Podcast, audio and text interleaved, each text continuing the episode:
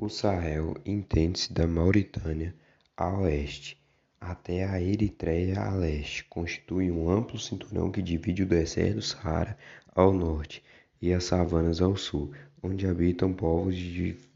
diferentes culturas. Trata-se de uma zona de transição onde as savanas e os estepes intercalam-se. O Sahel engloba uma parte dos seguintes países: Benin, Camarões, Chad, Etiópia, Gana, Mali, Nigéria,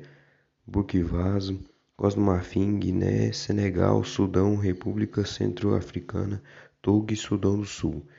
em uma região que possui economia ligada à agricultura e pecuária em pequenas propriedades, com cultura de amendoim, arroz, algodão e criação de caprinos e bovinos. Atualmente, essas áreas têm sido ocupadas pelo cultivo de produtos de exportação, sobretudo algodão e amendoim, com base no sistema de plantation. A diversificação que, de acordo com a ONU, consiste na destruição do potencial produtivo da